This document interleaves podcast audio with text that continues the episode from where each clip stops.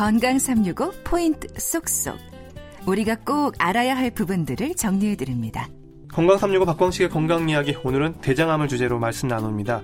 고려대 안암병원 대장학문외과 김진 교수와 함께하고 있습니다. 교수님 그러면 대장암 재발 위험이 높은 암이라고 들었는데요. 어느 정도 됩니까?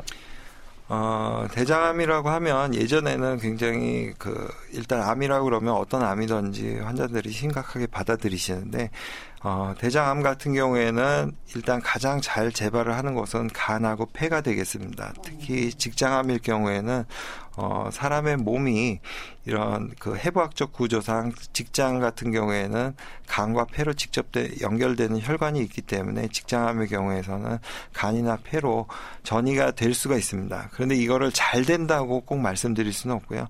수술을 하고 나서도 적절한 치료를 받으면은 어느 정도 재발을 방지할 수 있는 그런 효과가 있습니다. 그러면 대장암 수술을 하고 이런 정기 검진은 어느 정도 간격을 하면 좋을까요? 정기 검진 자체가 아주 딱 이렇게 정해져 있는 게 없습니다. 세계적으로 정해져 있는 것은 없지만 일단은 처음 수술을 받고 나서 1, 2년 동안은 조금 자주 검사를 하게 되시죠. 그 자주 검사하시게 되는 데는 이제 대장암 수치라든지 이런 것들을 한 3개월에서 6개월에 한 번씩 검사를 하게 되고요. 1년에 1회 이상 CT 등을 검사해서 저희가 재발 여부를 감 시하게 되겠습니다. 음, 직장암은 좀 수술이 상대적으로 복잡하고 어렵다고 하던데요. 왜 그런 얘기가 나올까요?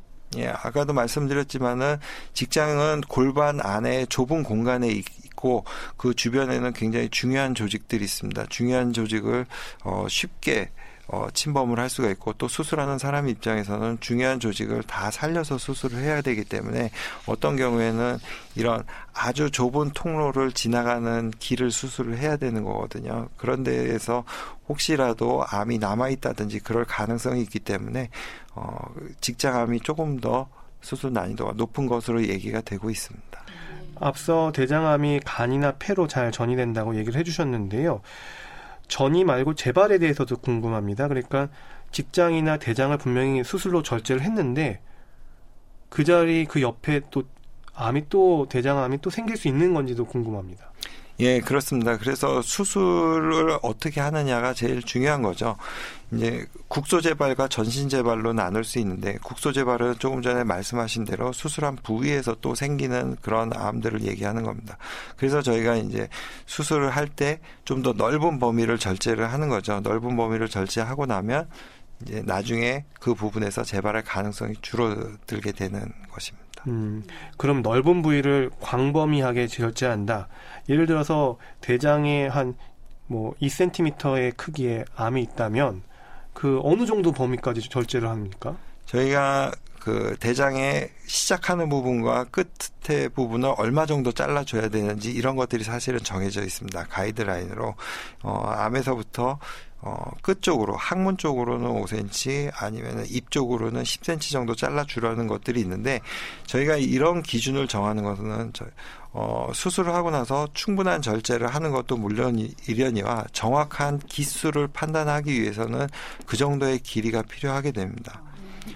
음, 그러니까 아무리 좀 작은 대장암이라고 해도 잘라내는 범위는 좀 예상보다 훨씬 더 크겠네요. 환자분들이 생각하는 것보다. 그렇죠. 저희가 이제 크기가 작다고 그래서 수술을 했는데 나중에 환자분들과 그런 잘라낸 조직을 보면서 같이 상의를 할 때는 어머 이렇게 많이 잘랐어요. 이렇게 얘기를 하는 경우들이 많거든요.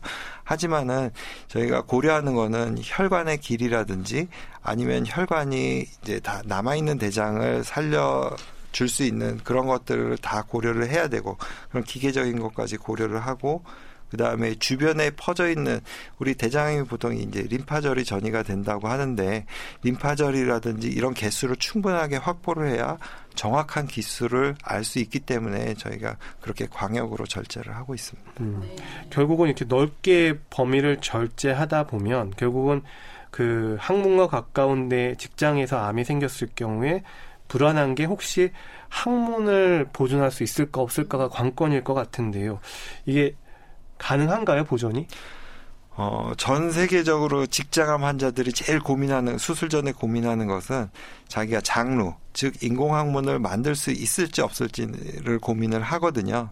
근데 예전 같은 경우에는 항문에서 5cm 정도 안에 있는 암들은 다 항문을 없애는 것으로 그렇게 교과서적으로는 돼 있었습니다. 하지만은 지금 같은 경우에는 암 침윤 범위나 이런 것들에 따라서 저희가 뭐 MRI라든지 초음파라든지 이런 것들을 검사를 해서 대장 안에 근육이 바깥에 있는 근육을 침범하지 않았으면은 항문에 가까이 있어도 항문을 살릴 수 있는 수술을 하고 있습니다. 음, 뭐 최대한 보존하려는 방법들을 여러 가지 쓴다 이렇게 정리하면 될 것 같고요. 네, 그렇습니다. 또 대장암의 진행 정도 뭐 재발 전이 이야기를 들었지만 지금 다양한 수술법으로 진행되는 만큼 이 막연한 두려움보다는 적극적인 치료 자세가 필요하다는 생각입니다.